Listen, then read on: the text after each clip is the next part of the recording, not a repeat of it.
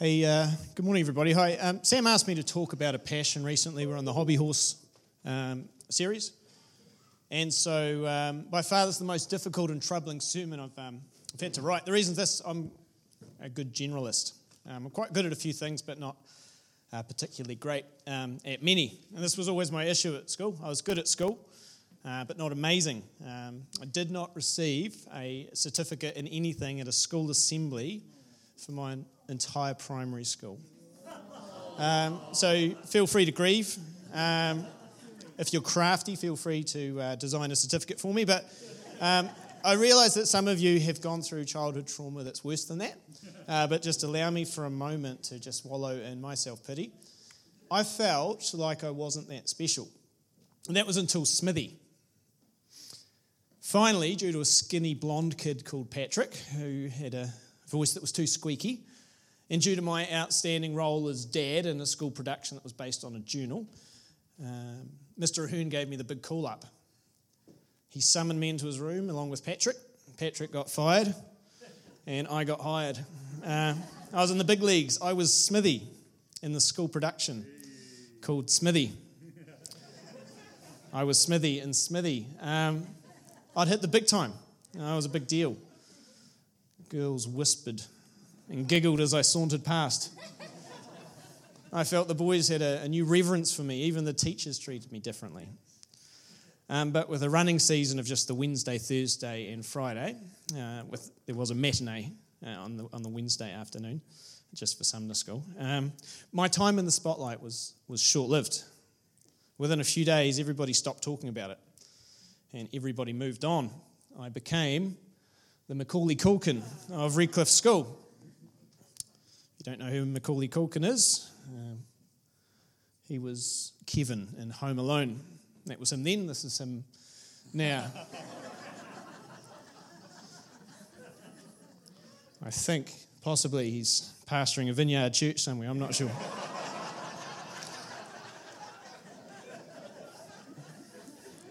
anyway, my Christian life, I think, was a wee bit the same. I got radically saved by Jesus. One night I got filled with the love of God while in a spa pool under a starry sky with a dude who had an afro, high on drugs, giggling while I wept. No, he was giggling, I was weeping. Um, and I told him about the love of God. And the story of this encounter with God was, well, had, had a big impact, um, obviously on me, but also this story swept through Shirley Boys High School. I was a changed man.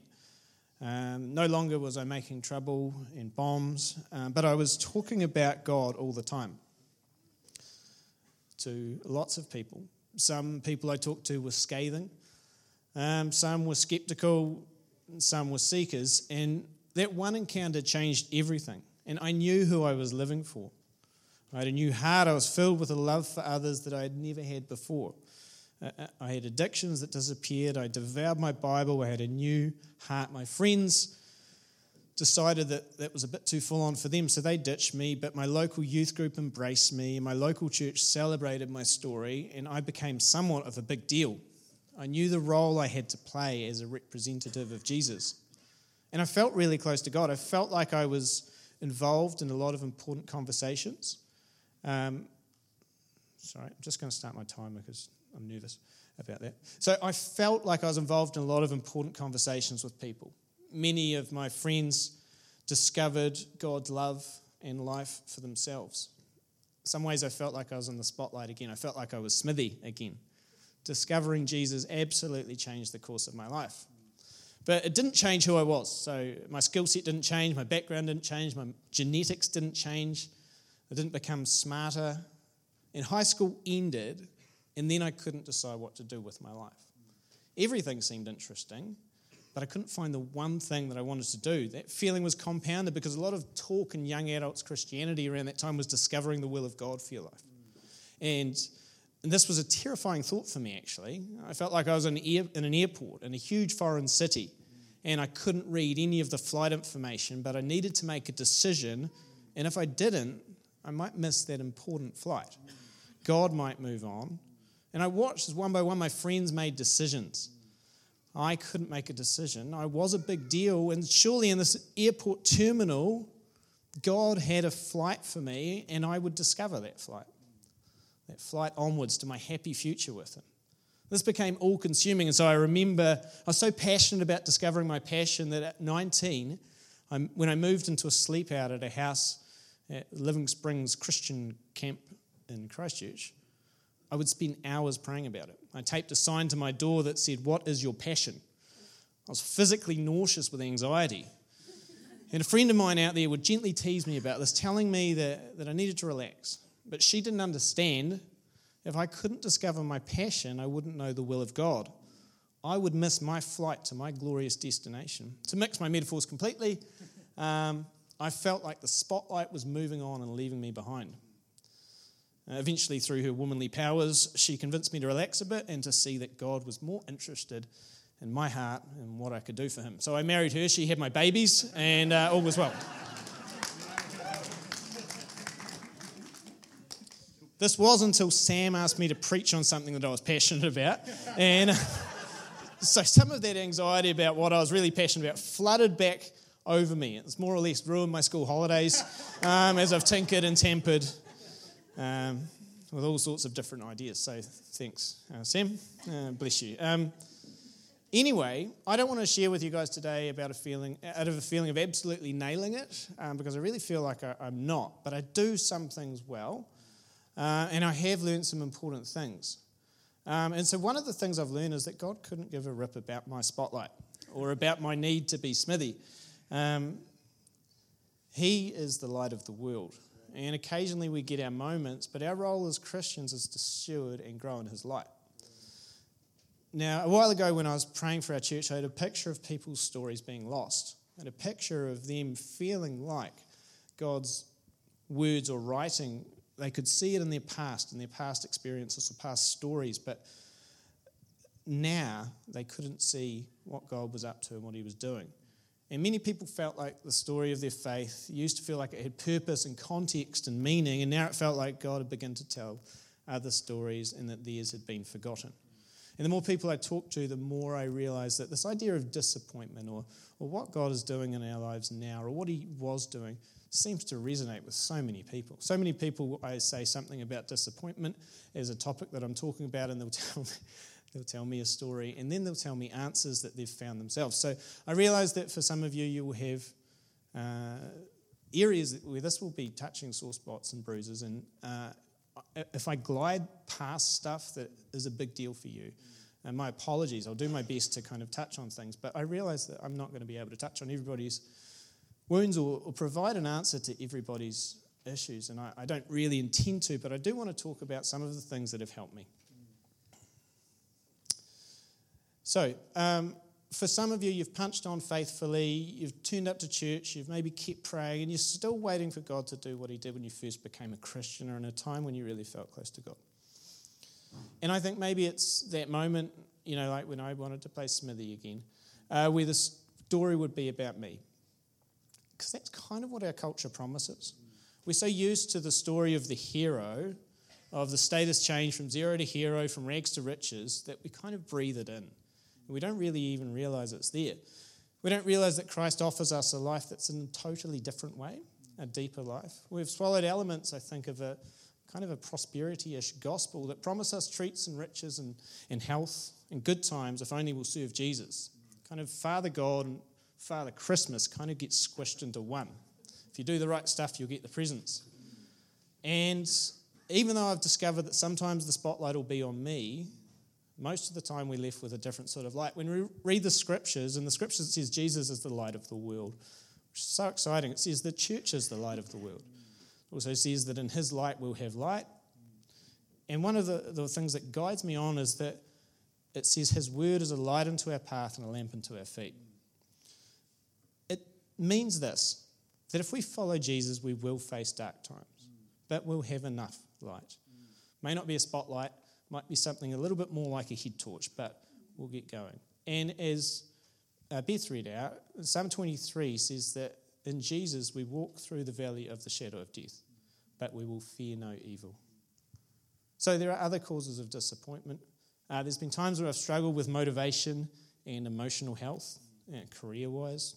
It's been an issue. There's been times where I've been really angry and treated those I've been close to the worst. There's been times when it seems our whole family's gone through health issues uh, or money issues. And I hate to say it, there's been times when I've resented God's failure to intervene or act. And so these problems haven't fitted well with we've been just with my view of God. So I have some thoughts on this. Um, six, actually. And if I've still got time, I just might crank into. I don't know, how many guys do you think you'd be able to remember? You're looking smart. So, sort of somewhere between 6 and 23, we'll go for. Um, and so the first is this, and these aren't, by the way, these aren't, like I say, this is not authoritative. These are six things that I thought would be helpful as I sat trying to prepare some thoughts. Okay, so first one is this is to be biblical with our expectations. Uh, I always interpreted my Sunday school heroes as always being in the spotlight. Um, they didn't seem to face these sorts of problems that I ended up facing. They had giants to kill, they had seas to part, but they always had the Spirit of God with them. Or so I thought. The times where God felt distant just didn't seem to happen to them. I can show you this from the Bible. Uh, Hebrews 12 is the, uh, 11 is the great passage of faith. Uh, and what more shall I say? Uh, I do not have time to tell you about Gideon, Barak, Samson, uh, about David and Samuel and the prophets who, through faith, conquered kingdoms, administered justice, and gained what was promised, who shut the mouths of lions, quenched the fury of the flames, and escaped the edge of the sword, whose weakness was turned to strength, and who became powerful in battle and routed. Thank you. Who was that? Who confirmed that? it's very, it was very, was it Patrick? Thank you. Very confident, Patrick. It's good. Uh, routed foreign armies. Women received back their dead, raised to life again. It's in verse 35, which is halfway through verse 35 there. When we read this, we, we kind of can become a bit disappointed that we miss out on these main bits, on the good bits. Just like we missed that audition, we missed the flight, would take us into the will of God. Or like the author of our faith has written the script and forgotten about our role in it. But then again, the second half of verse 35 changes like a Quentin Tarantino movie, things get psycho. there were others that were tortured, refusing to be released so that they might gain an even better resurrection. Some faced jeers and flogging, encouraging, and even chains and imprisonment. They were put to death by stoning. They were sawed in two. They were killed by the sword. They went about in sheepskins and goatskins, destitute, persecuted, and mistreated. The world was not worthy of them. They wandered in deserts and mountains. I used to read this as deserts and mountains, by the way. They wandered in deserts and mountains, living in caves and in holes in the ground.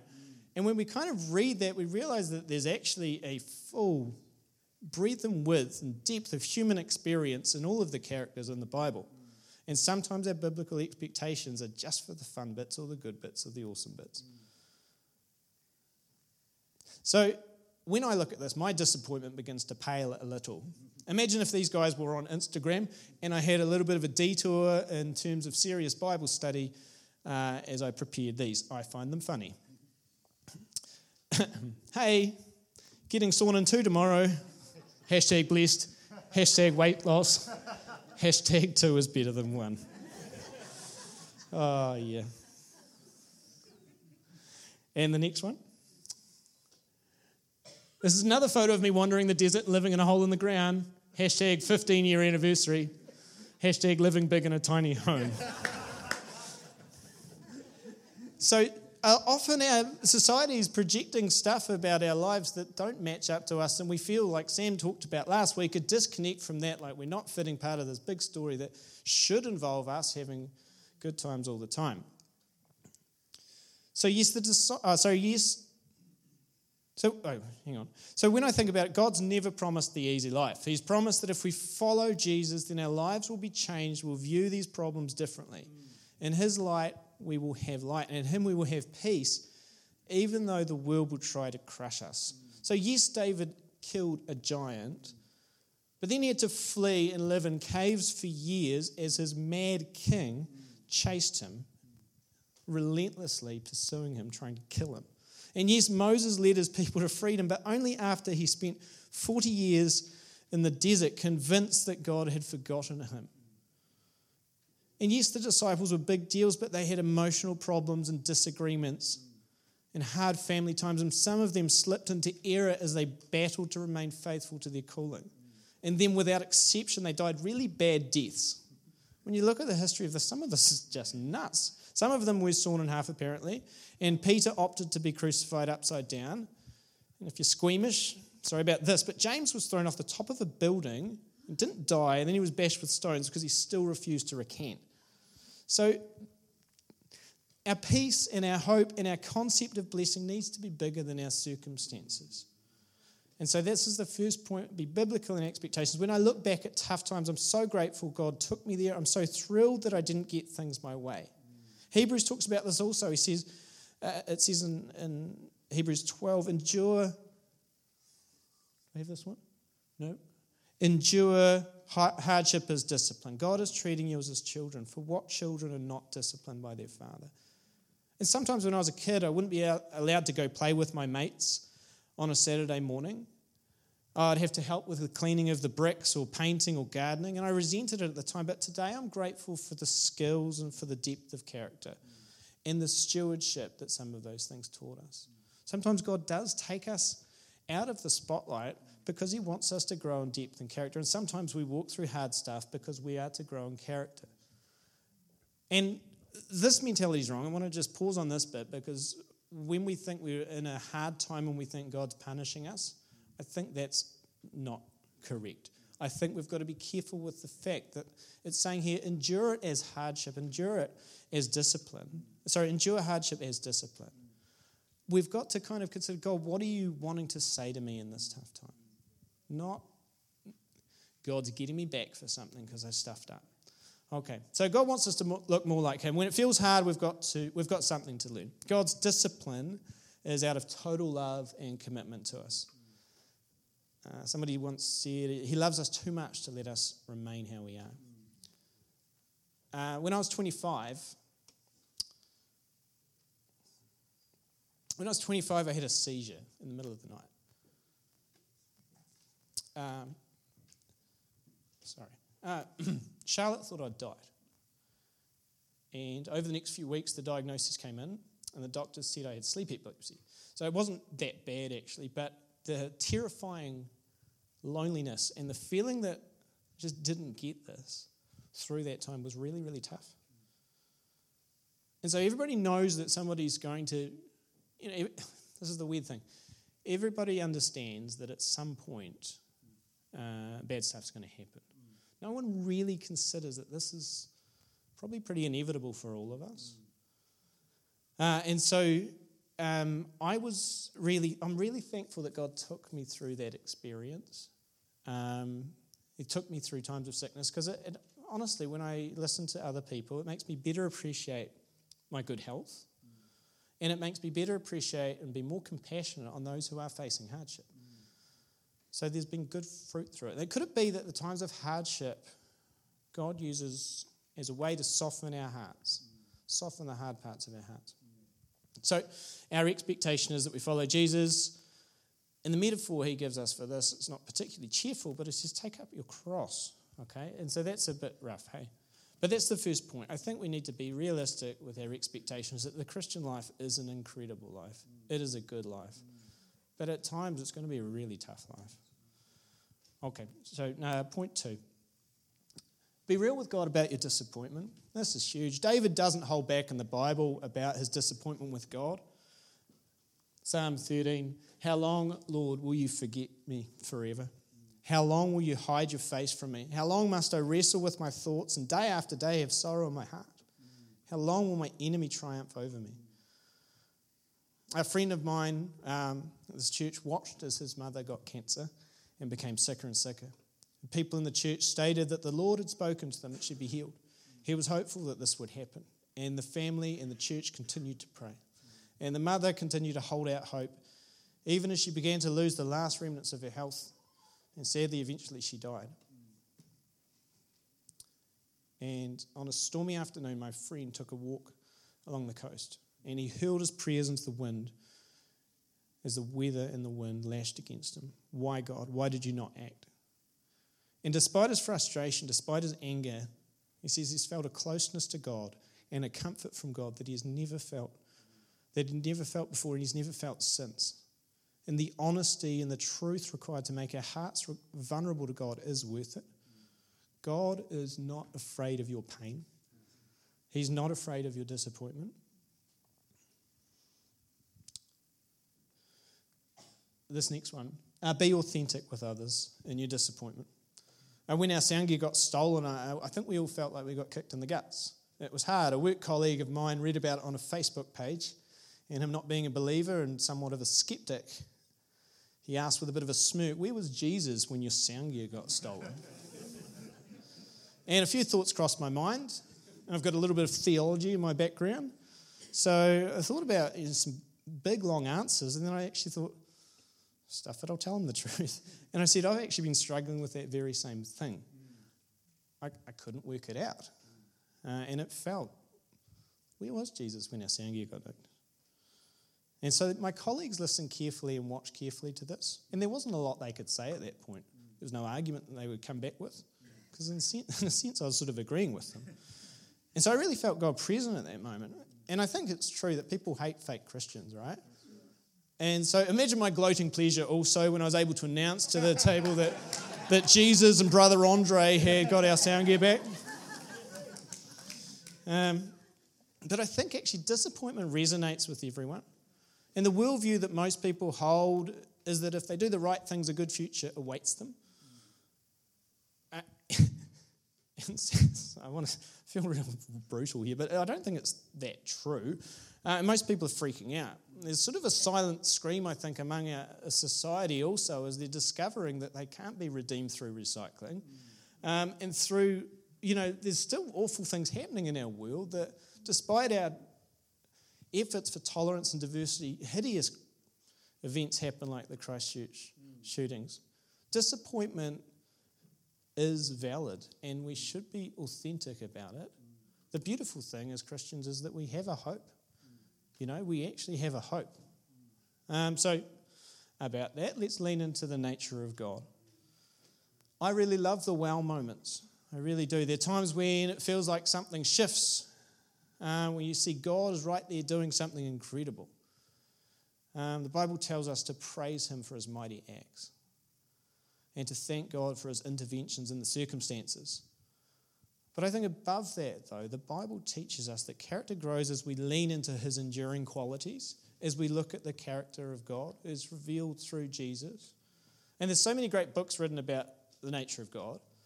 Most theological texts come up with some huge and ridiculous names for uh, aspects of his nature, like immutable and omnipotent and omnipresent. And if you're into big words, go for it. Learn those words study that stuff. Feed your heart on it because it's good stuff. But if you would rather just stick to the simple stuff of the fact God is faithful, God is powerful, God is all seeing, God is good, God is wise. Times where I've had to really dig deep and study those things have led to just awesome fruit, I think, later on. So there's many other aspects of God's nature that it's helpful to meditate on. And I mean, certain songs will do this through worship, but I think deep study at this point is. Um, sorry, I just spied my wife peeking through the kitchen at me. Uh, still distracting me. Um, yes, thank you. Where am I? Oh, yeah, sorry. Spending time studying the nature of God through Scripture brings strength to our souls, I think.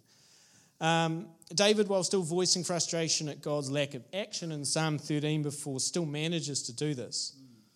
Psalm 13 goes on to do this. Later, we heard from Psalm 13 before where David was disappointed with God.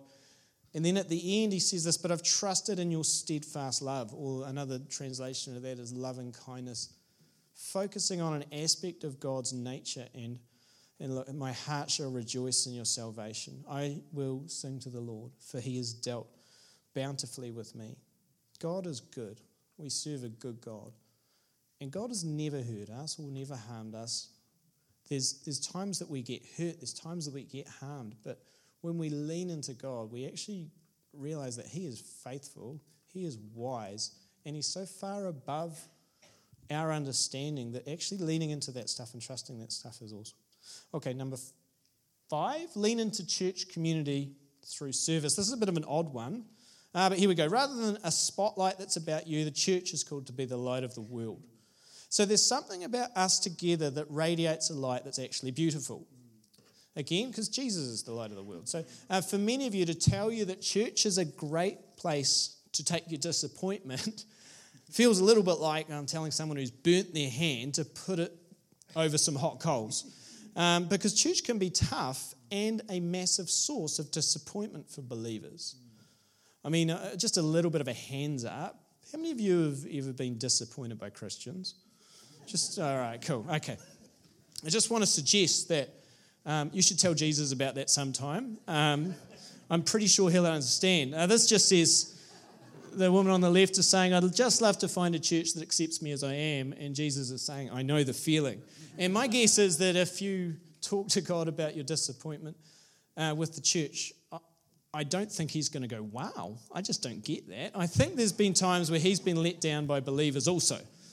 Um, you know, not to, not to pick on Judas too much, but that can't have been flesh. All right. But uh, as much as we can be disappointed in church as an organization or as Christians, as members of the church, discipleship means following Jesus with others. As Sam says, like Sam says this about sin, um, Pastor Sam, uh, Pastor Harvey says this about sin. Sin. Um, let your sin drive you towards God. Um, and I think, like, I would love to say that let your disappointment with church drive you towards church. Charlotte and I have had to do that in our lives. We've been a bit gutted with church, a bit disappointed, but um, feel, f- uh, uh, but there's times where church has had the only answers I've needed for some of the bruises that have, have come from churches. As weird as it feels, um, you know, Jesus calls the church the hope of this world. And so, this vast, strange, sprawling, and often mutated organization is somehow viewed as the bride of Christ. And Jesus loves the church. So, I encourage you to do that as well. I want to just quickly, this point was about service. I want to quickly look at this verse here in Nehemiah. Now, this is a small excerpt from Nehemiah where there's a list of individuals who do cool things. Um, there's probably chapters that you could read here if you wanted to. I always find the book of Nehemiah inspiring because right down the bottom, I'm just going to talk about one guy, and I'm just picking his name out of there Uzziel, the son of Harhaiah, one of the goldsmiths, repaired the next section, and Hananiah, one of the perfume makers, made repairs to that. So this list is in the Bible, and it just records a whole bunch of volunteers who do small little parts to, to do uh, part of God's plan and to work in God's community. And it goes on for chapters and chapters and chapters, these lists of names. And so sometimes as a leadership team, we look around and we're just astounded by God's work, uh, what He's done through Bay Vineyard. But we look around we see that God's done so much through small acts of service. And so I just probably want to acknowledge that those of you don't just warm seats, but carry seats. Those of you don't just drink refreshments, but make them. Uh, the little things that people do is astonishing and awesome. And in that, there's sometimes that it's actually, it can be quite a healing balm to kick back into church community and go, cool, I'm into this. And in 1 Corinthians 15, it says, My dear children, be firmly fixed, unshakable, always full to overflowing with the Lord's work. In the Lord, as you know, the work that we're doing will not be worthless. Sometimes I've felt like my work's been useless or worthless, and at times the mundaneness of the tasks that have fallen to me have been really boring or really gross. I had to fix the boys' toilets here one morning, and I am just not sure who in their right mind would continue to use a toilet once it was obviously blocked.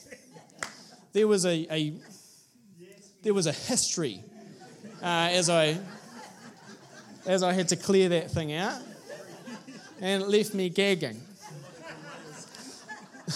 exactly.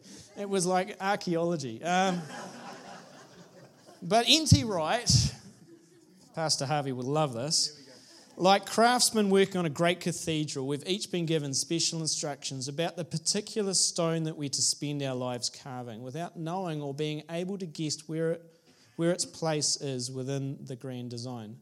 We're assured by the words of Paul and by Jesus' resurrection as the launch of that new creation that the work that we do is not in vain. There is a mystery about building the kingdom of God that just is unfathomable. But there is something about it that brings a blessing to our hearts and brings a healing to us. So, if I was to read about the story of our young church, I would celebrate the generosity that's come as a response from God's work.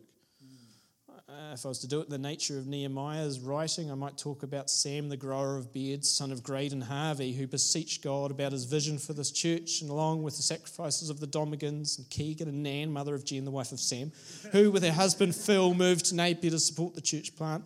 I would also talk to you about those who gave of their time and their money and their prayers, like Terry and Hani on the welcoming team, or like Sue and Bryce, who used the practical skills to sew and mend, or Bryson and Ariana, who opened their home and delighted in hosting people in events.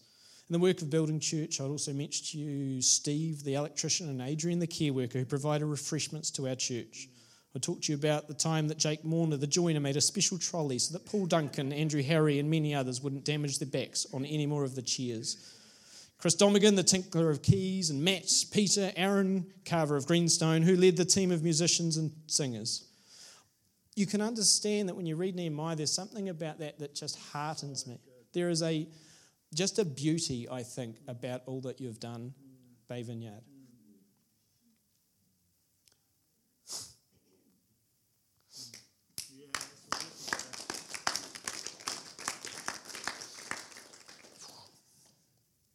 Yeah, I mean, I, the way I would have loved that to have gone would be a huge round of applause to you guys.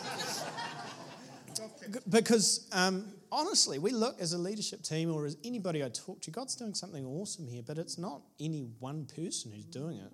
Sam's not pulled a rabbit out of a hat here. Sam's tr- trusted uh, people around him have trusted other people. And anyway, anyway, cool.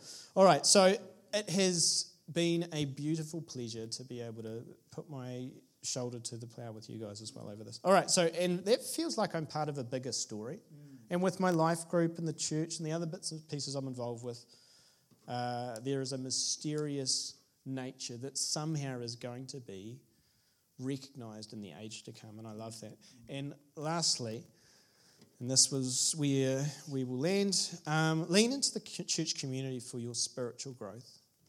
And so this is where God's attention is for most of us. When the Bible says something about growing in Christ, it isn't often talking about us competing against others as we read it, sometimes with our individualistic worldview. As an English teacher, uh, we have a pronoun problem uh, where if I'm talking to you, you wouldn't know whether it's a singular or a plural pronoun. If I said, could you get me a glass of water? Are you asking, you know, is, is Luke asking you 100 people to go and get you a glass of water or one? Mm. We have that same, that sort of squished you mm. in English. Are people following what I'm saying there? When the Bible says things like Christ in you, the hope of glory, mm. it's not talking about just Christ in Jen, Christ in Grant. It's talking about Christ in the church, the hope of glory. And so there's so many instructions in the Bible that are to you as a community of faith. So many times the, the, the letters are written to communities of faith about how they are to grow together. And man, that heartens me because you have secrets and keys to my spiritual growth. And so, the more that we can kind of depend on each other and grow in church community and continue to rely and trust on each other, the better we are together. And I just love that. So there's 58 one another's in the New Testament, all the sorts of one another lines. There's so much work that we can do in our church community and the leaning that we do into to grow. Okay. Um, a quick example of that is what Sam's mentioned already. I work, I've got two groups that I'm committed to and I grow with. There's the Bearded Brothers who meet in a sort of a secret society on Thursday mornings, and we keep each other accountable to certain things and talk about our marriages and grow in our, um, in our understanding of each other. Bit by bit, we're growing and learning to trust each other. There's our life group where we've committed to being vulnerable as part of what we do every single week. We talk about our um, our emotions, and we pray for each other, and we continue to grow. But this last point I want to land on because this is something I want to kind of go into a bit of ministry time with. I want to just um, pray for us together. I think that for some of us, we're disappointed, and we've carried disappointment about for years. I know for me, there's been times where God has broken stuff off me in prayer meetings with ministry time. There's been times I've had to grow through other trials. But for you, I don't know what disappointments you're harboring, but for some of you, there may be things coming to mind now, and you may need prayer for those. But what I'd like to do is stand and pray. If it's not too weird, I'll pray for you, and then there'll be time if people uh, want to get ministry up the front for different things. So let's stand. To me, the idea that together we're better, to me, that's a much better story than me nailing it or becoming Smithy again. To me, there's a hope that doesn't disappoint them. And what I believe is that many of us will discover once again that Jesus is the author mm-hmm. and the perfecter of our faith. Let's pray. Father, I just thank you so much for your work in our hearts together. Lord, I just pray that right now that those of us who are carrying burdens, mm-hmm. things that are, we feel let down in, areas that we, we don't, want to, don't want to talk to you about too much because we're still disappointed, still hurt. Lord, right now I ask Jesus that the power of those things would be broken. And that in our hearts, Lord, we'd be able to release them and trust them to you. Lord, we want to be authentic like David and give those things to you. And Lord, for some of us, our next step is going to be trusting other people with sharing about that stuff, and whether it's through counseling or just good friends talking about it. Lord, we want to grow through those things. Lord, right now, we just ask, Spirit, that you'd come. Holy Spirit, we just bless your name. We just ask that you'd come and be with us.